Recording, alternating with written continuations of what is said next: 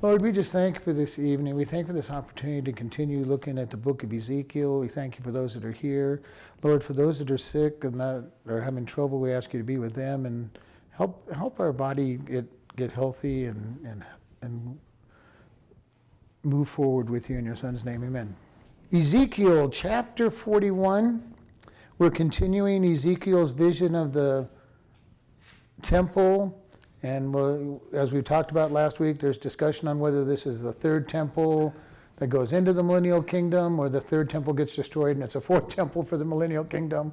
I tend to believe it's the third temple that stays there and goes into the goes into the millennial kingdom uh, because things happen before Jesus' return and then things happen indicating his return. So it's uh, I think it's the third during the millennial kingdom, the third temple that's built that he then continues using into the millennial kingdom.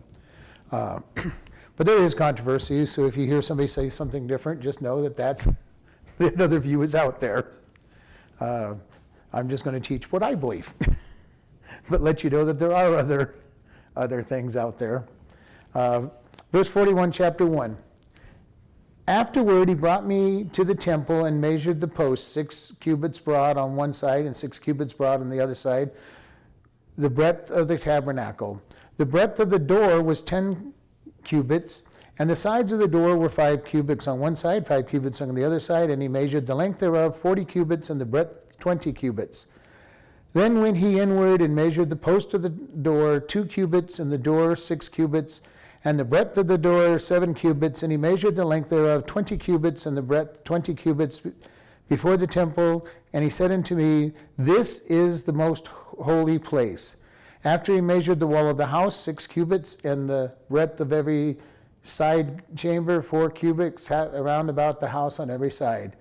And the side chambers were three over one another, and thirty in order, and they entered into the wall that which was of the house, and the side chambers round about it, and they that they might have hold, but they had not hold on the wall of the house. And there was an enlarging, and the window about, still about to the sides of the chambers for the winding of the house, went still upward around about the house. Thereof, the breadth of the house was still upward, and so increased from the lowest chamber to the highest by the midst. All right, so we're going to stop there for just a moment because we got quite a bit of confusion just in this. And we're looking here Last week we talked about the outer walls of the, of the temp, temple complex and how thick they were and how big they were, and we're not going to go back over all of those measurements.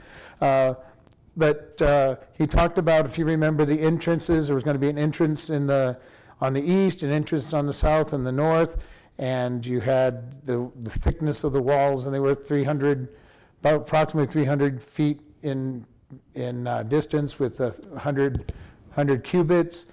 And we had the table set up at there for the killing of the, you know, the sacrifices and the altar. And now he starts out with, it says, afterward he brought me to the temple. So now we're at the actual temple building that he's describing at this point. All right, so we've got the walls on the outside, and inside was the temple. And if you remember when we talked about the tabernacle, you had the walls around the the whole thing, which are 100 and, 150 feet long, 75 feet wide, and in the center you had the actual tabernacle, which had the holy place and the holy of holies. Okay, right now he's getting ready to talk about that building within this temple complex. Can you make it a little bit more clear for me? What's the number on this temple that we're talking about? I believe it's number three, the one that's built during. He's looking into the future. He's in the future at this point. Now, there are those who say that this is a millennial temple and some, and it's different from the temple that the Jews build during the tribulation period, and I just don't buy that. Okay, so I believe he's still looking at the third temple, but if you ever hear somebody talking about a fourth, fourth, or, or usually they won't say fourth temple, they'll say millennial temple, uh, which kind of draw those two together and gets rid of the whole the whole process. It's either the third temple built, because we know that during the tribulation there's a temple that's built, and that they worship in the temple, and that the Antichrist helps them build that temple, and then halfway in, through the tribulation period, he stands up in the temple and says, I am God. And the Jews all of a sudden get this epiphany that all of us, this is not God and he is not their Messiah. What's the official number on that one? That will be the third, because you don't count the tabernacle as a temple. Uh, the tabernacle is the tent that Moses built oh, okay, for the people, okay? Uh, Solomon built the first temple. So the tabernacle is never counted as a temple because it was a tent. And Solomon builds a tabernacle, temple, Ezra and Nehemiah build the second temple. Herod expands that that temple so that it was a huge but that's still the second temple during Herod's day. The third temple will be the tribulation temple, and then I believe this is still part of that temple being cleansed and restored. There are a handful of people that say, no, there's a fourth, that because that tribulation temple was not the right temple and Satan uh, made it an abomination, that it's destroyed and another one is built, in which case this is what they're talking about. Uh, I don't think so. I think, you- I think God's fully, fully able to clean it up and, you know, just as the second temple was cleaned many times and the first temple was cleaned many times. Okay? So afterwards, after he's seen the outside, he's measured the outside of the outside uh, walls and everything, God brings him into up to the temple. I mean, we've got to remember again, just as you pointed out, this is a long time in the future. No matter what temple you're talking about here, this is a long time in the future. We're talking 3,000 years from the time Ezekiel, 3, 3,000, 3,400 years from the time Ezekiel sees this to its fulfillment. So this is a long future picture. And uh, it's about the same size as Solomon's temple and Herod's temple when it, in the measurements that we've talked about so far. And we're going to see that these measurements are very much in line with that size, So three thousand years since this vision, you said? approximately. Wow. Gi- Give or, give or take a few, it might be as little as 250. I mean, I don't know the exact dates on that. I didn't actually sit down and figure the dates, but we know it's 2000 to Jesus and somewhere between 500 to 1500 years before that, so.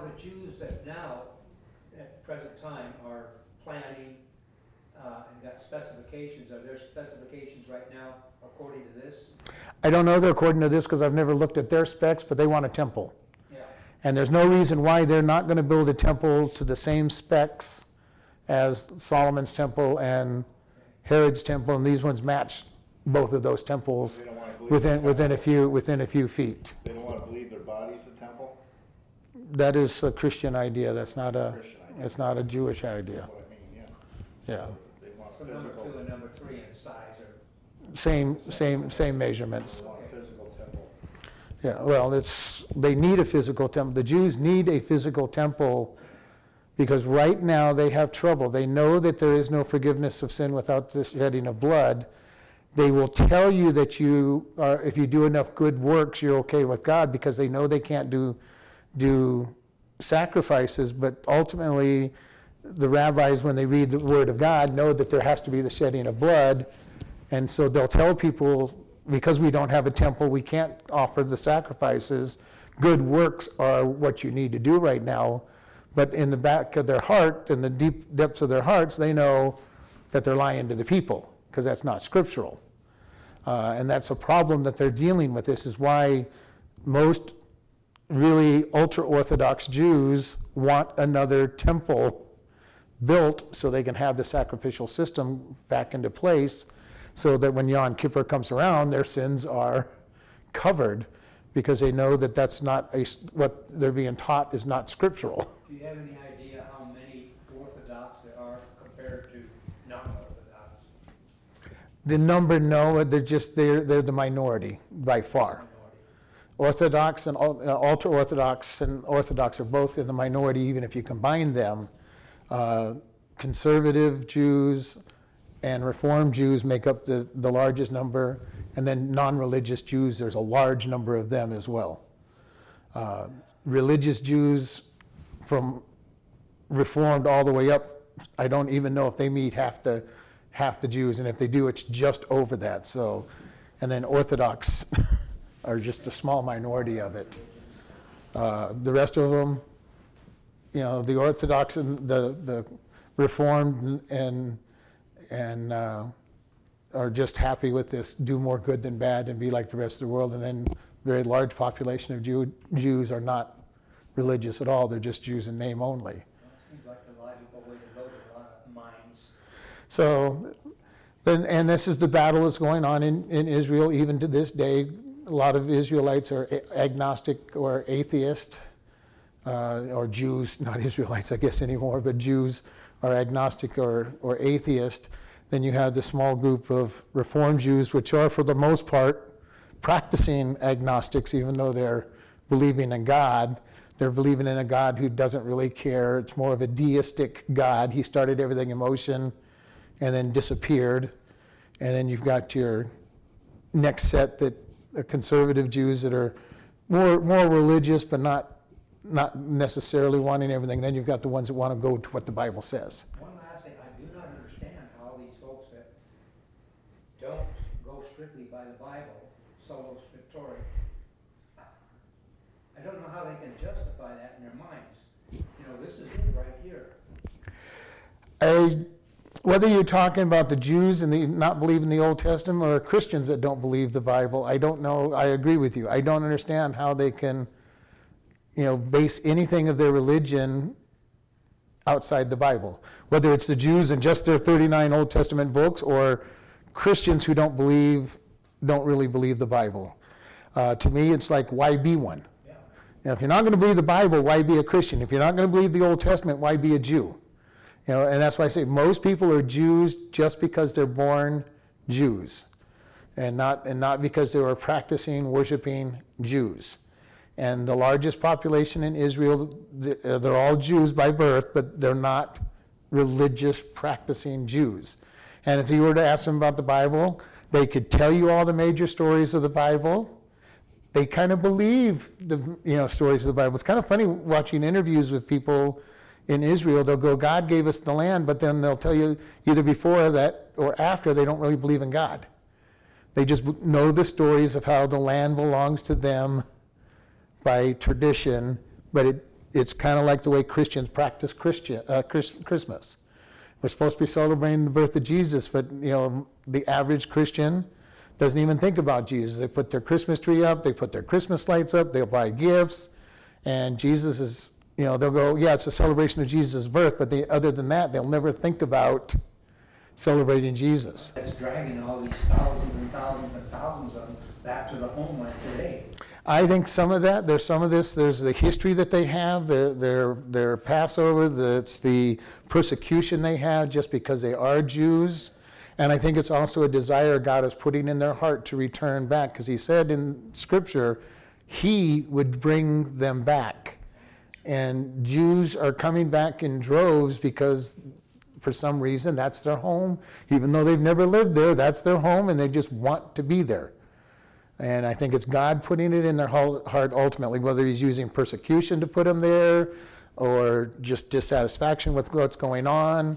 Uh, they're going back, and there's just a heart, even in here for American, there's a lot of Jews that want to go, you know, they definitely want to go visit Israel, and many of them want to move to Israel. Just there's something that God is putting in their heart to return whether they're religious or not. It's him because he said, "I'm to. I will draw all of them back." And so, what that means, how he's going to do it with each individual, who knows?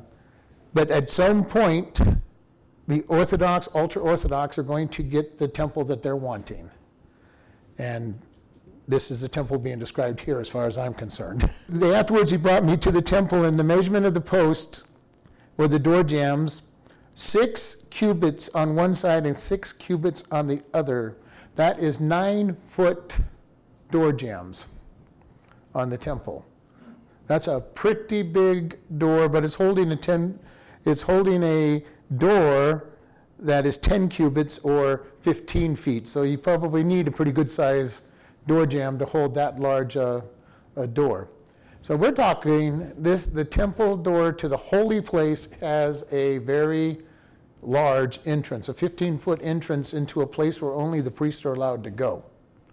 So this is kind of a interesting size. he says the breadth of the door was 10 cubits, and the sides of the door were 5 cubits on each side, 5 on the other side, and he measured the length thereof, and it was 40 cubits in breadth and 20 cubits in, in uh, uh, breadth and 40 in, so that's 60 by 30 feet. Okay, now that's a little bit larger than the other temples. The other temples were um, a total of 10 by 10 by 30, so he's actually doubling the size of this tem- actual temple complex.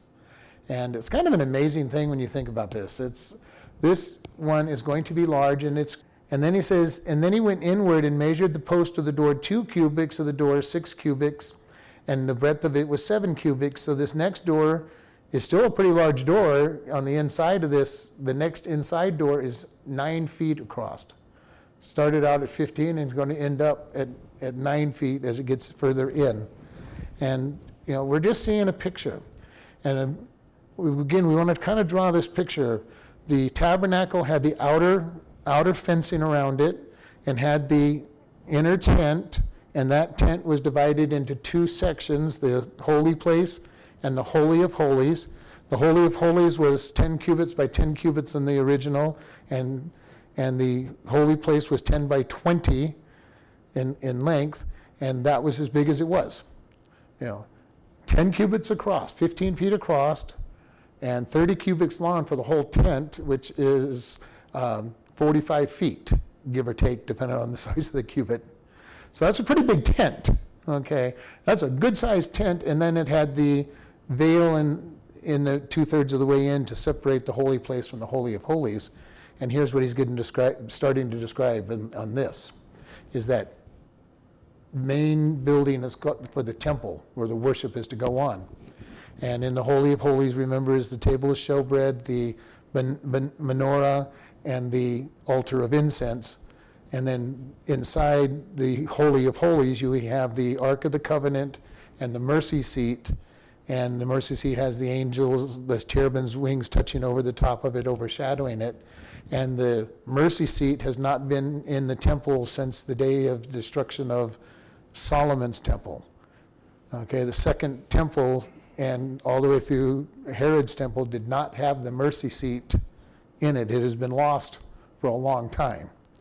And uh, now, what they put in it, who knows? Because nobody ever goes in but the high priest once a year, and I don't know what they sprinkle the blood on when they do go in. There may be some table that they put in there or something. I, you know, I have no idea, but we know that the mercy seat and the Ark of the Covenant has not been in there for millennia. But, he, but here we are, and in verse 3, then he went inward and measured the post of that door, and the, oh, was, oops, we read that one. Verse 4. And he measured the length thereof 20 cubits, and the breadth 20 cubits before the temple, and he said unto me, This is the most holy place, the Holy of Holies, where the mercy seat is supposed to be, where the priest goes in one time. And as I've said, this one is twice the measurements of everything else. The first one was 10 by 10, this one's 20 by 20. So we've doubled, doubled the size of the, even of the Holy of Holies. And know, this one, I, I do find it kind of strange that this temple is going to be twice the size of the other ones. And I don't know if that's out of arrogance or desire to, to do good works to God and show them that they're, you know, who knows what their motive is on it, but it's twice as large. And it could be because it's Satan is behind behind the actual building of it. He's the one that's going to give them permission and, and help them get everything started and then declare that he's God. So he may be trying to do, he may be behind the fact that it's doubled, doubled in size. And, uh, you know, and that's speculation on my part, but, you know, I, I, I just wonder. I just wonder on something like that. Why, why would it be doubled? Because it wouldn't, wouldn't make sense. Why not make it the size of the great the great ones that, you know, Solomon and Herod's temples that were so great. Uh, but the doubling of the size would just be something that the arrogance of Satan would, would want to have in there, especially seems how he plans to sit on the, on the throne in the Holy of Holies. Um, after he measured the wall in verse 5 of the house, six cubits, and the breadth of every side chamber, four cubits around about the house on every side. And the sides of the cham- chambers were three, one over another, thirty in order, that they entered into the wall, and was of the house of the, uh, of the side chambers round about that they might hold and that they had not hold on, on the wall of the house.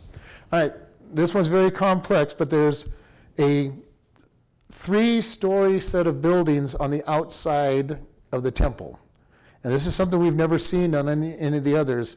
And we don't know if it's right next to it. Most of the pictures kind of draw it on some kind of hill and the temple being elevated up and those three stories coming up to the base.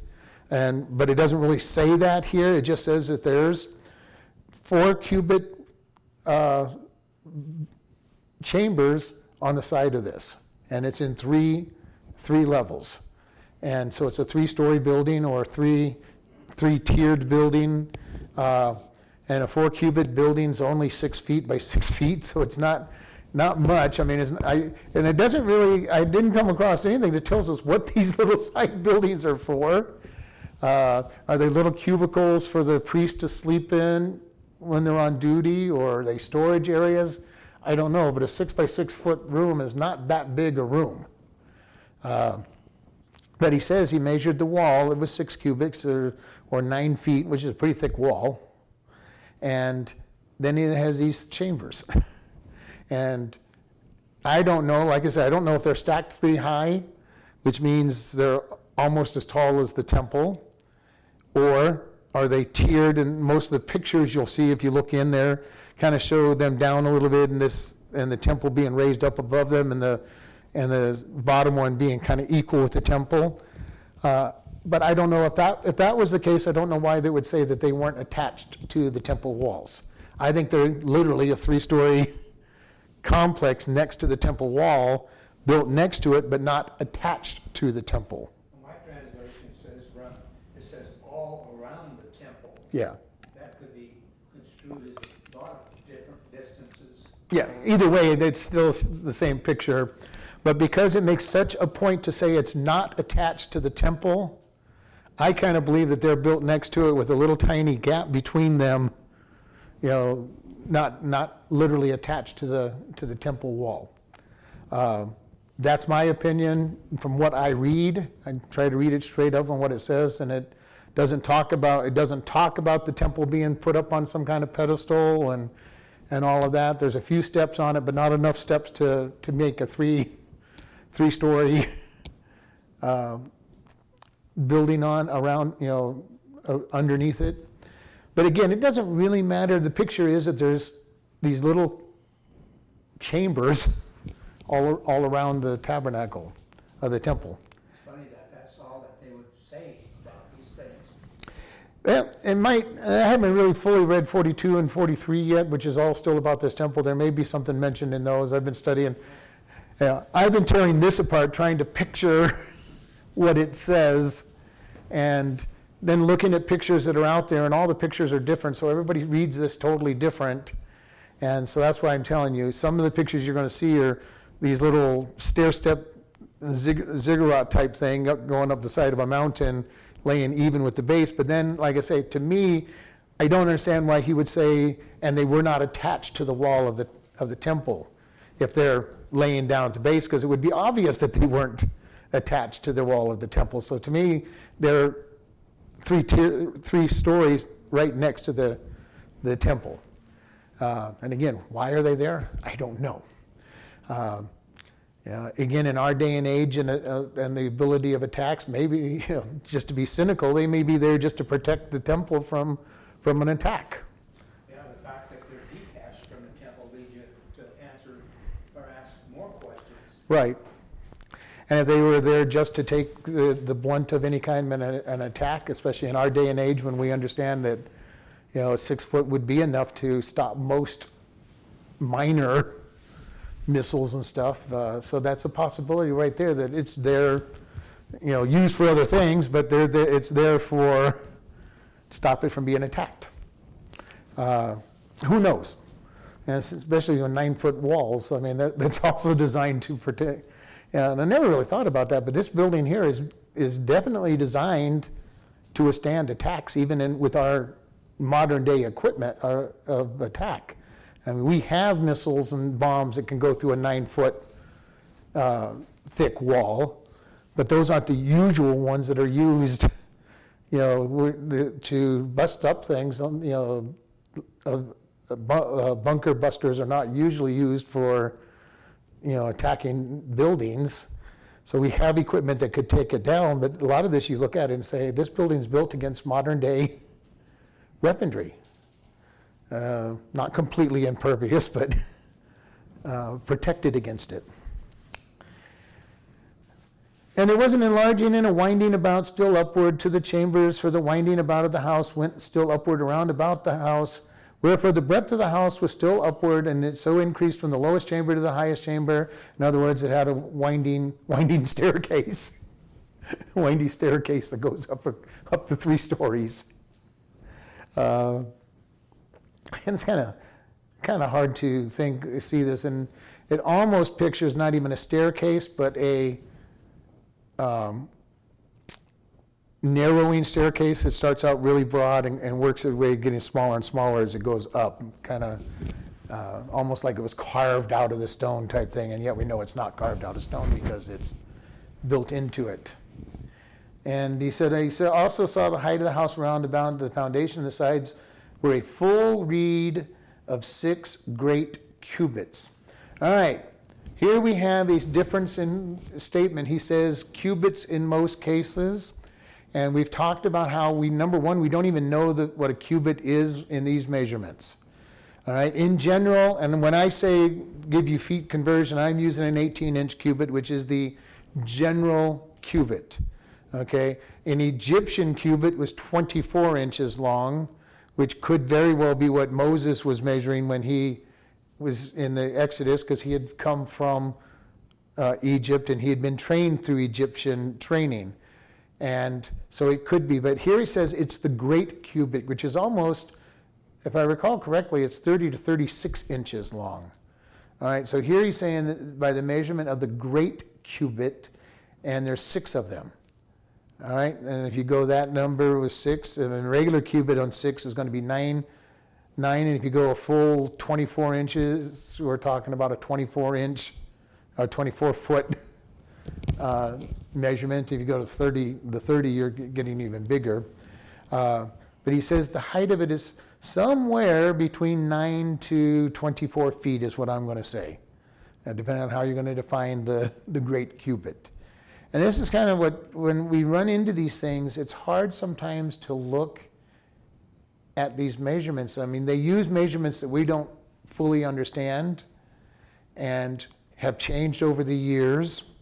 And it's one of the great things in our day and age that we kind of have defined certain things by a very specific measurement. And you know, even even when we used hands and foots and you know all of that originally, they, they were just in general the size of the person, you know, measuring them. And then over the years, we've defined exactly what it is, which makes it easy. So that when you tell somebody you want a pound of something, it's a pound everywhere you know, in all places. If you tell them you want a gram of something, that is very specifically measurement measurement by science and has no variability in it because of the way it's measured. And so, you know, we're getting our measurements more precise. So, but even these days, we didn't actually. Pastor, They were pretty precise about all other measurements, and I'm wondering why they were so sloppy, so to speak, with, with this. Uh, Even in their weight measurements and everything, they had things that were certain measurements, but even then, what was a she- you know what was the weight of a shekel? Uh, it it was you know it was known, but all you had to do was get a different counterbalance on it, and you had a different different weight, and so this is why it's very difficult when we go back in and we say, what are these? Now, the amazing thing, though, is when we use the 18 inch cubit and a handbreadth is six inches and stuff, the mathematics work out perfect on when we get certain measurements. And so God is very precise. And this is why I really do believe an 18 inch cubit is what he's using, uh, because there's a measurement of the water basin in Solomon's temple, and they, they measured the perimeter of it and they gave the diameter. And people go, well, see, the measurement when you, when you apply the circumference of a circle didn't work out until you added the hand breadth, hand breadth uh, measurement of the, and the measurements all work out here, you know, especially if you keep them in cubits. Uh, they all work out. And, you know, this is the thing about it is God math, has new mathematics and he has the mathematics work out. And they work out whether we do 18 inches, 20 inches, because the ratios stay the same because it's measured in cubits. In each generation, that measurement is known. That doesn't necessarily mean it was the same for every single generation because some other king would come along and say, well, uh, no, the cubit's a little, the cubit we've been using is a little bit too small, you know, because I've got a really long arm and here's the cubit and they put out the new measuring stick, nine. The thickness of the wall, which was on, which for the side of the chamber without was five cubits, and that which was left was of the place in the side that was therein. And between the chambers was a width, wideness of 20 cubits around about the house on every side. And the doors of the side chambers were toward the place that was left, and the one door toward the north, and another door toward the south, and the breadth of the place that was left was five cubits around about. Now the building that was there for a separate place of the toward, in toward the west was seven, 70 cubits, and the wall of the house was five cubits thick around about, and the length, and the length thereof was 90 cubits. So he measured the house 100 cubits long, and the separate pla- place, and the building of the walls thereof with 100 cubits long.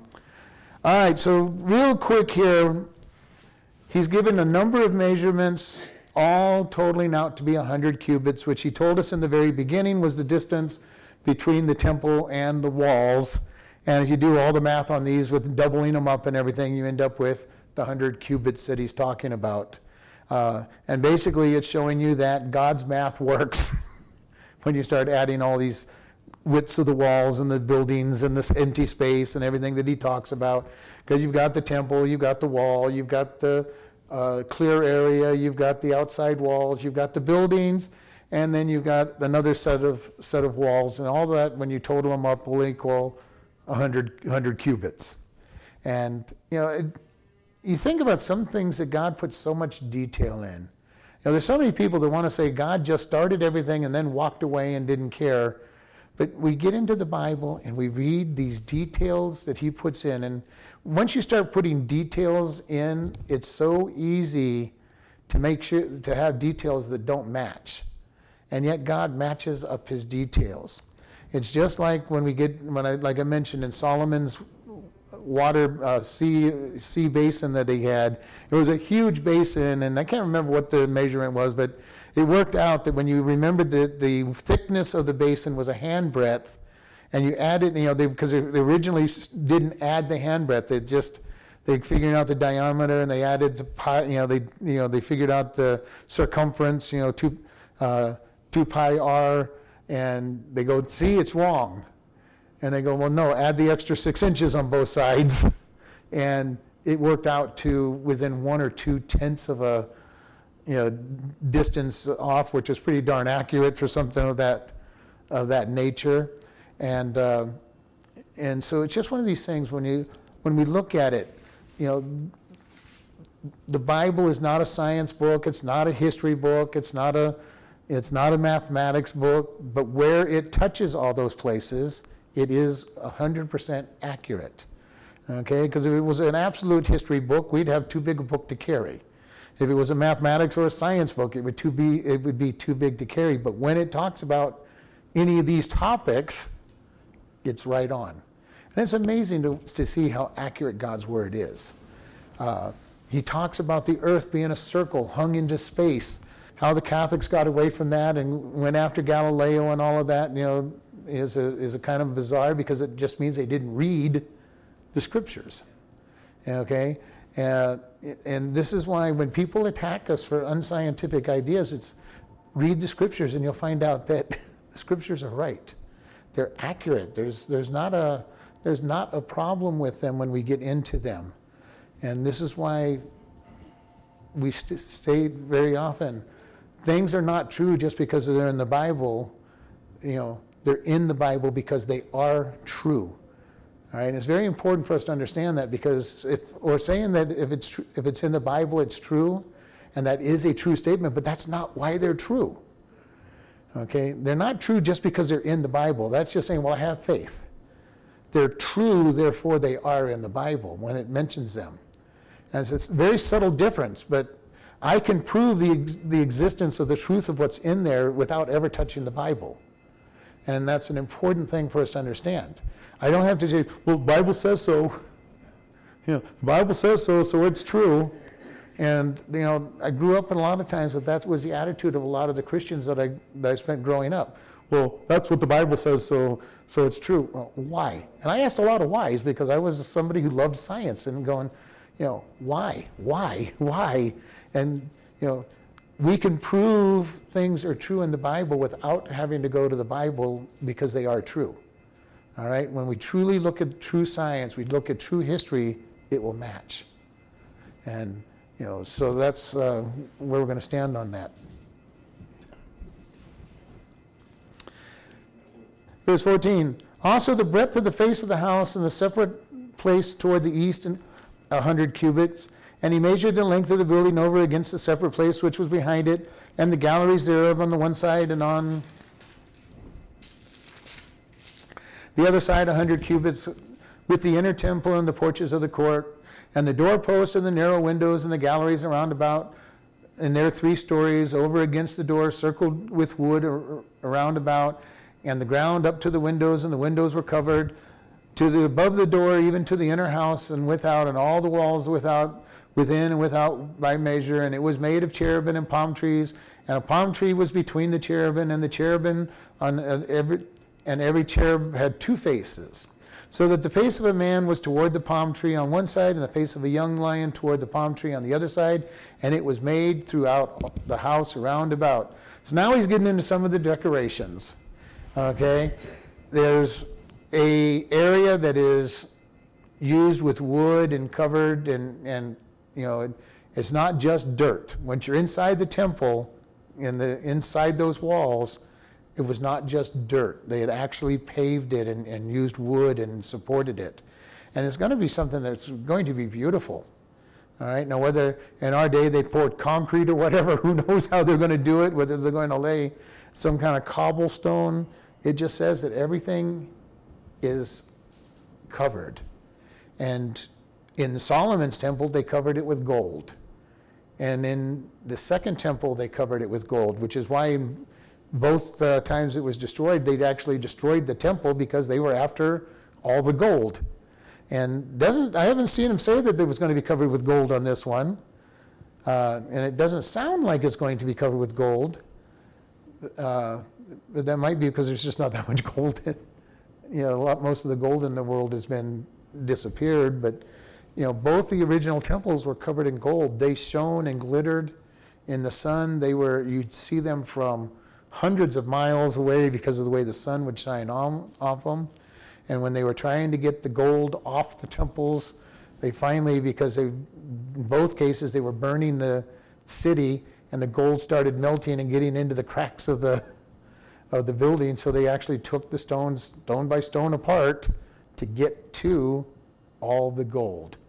A little bit of greed involved there. Let's get every last, you know, speck of this gold, even though it's poured down under in the rocks. We're going to tear it, tear the whole building down to get it.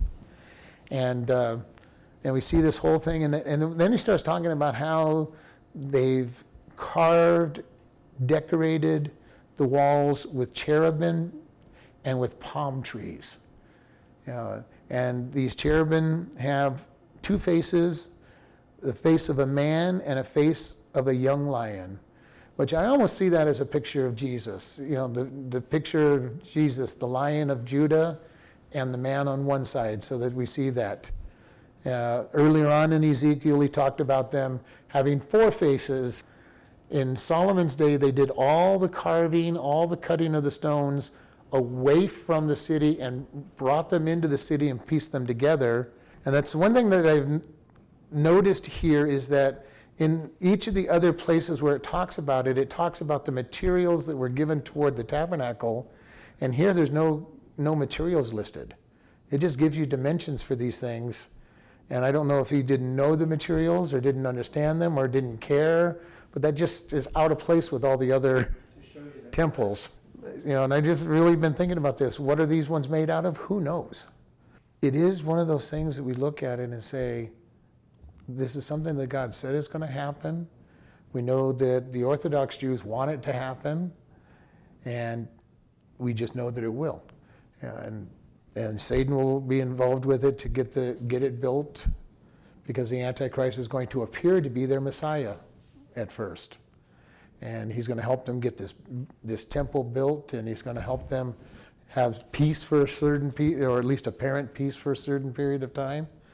And then when they refuse to worship him, then all hell will break loose on them, and they will become the center of all of his attacks.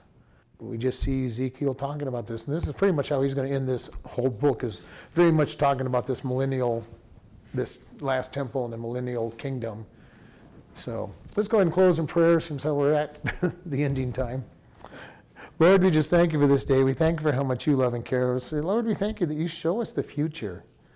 Though we don't fully understand it because it is in the future, you show the future, and when it happens, people will know that you spoke it and knew what was going on. And we just thank you in your son's name. Amen.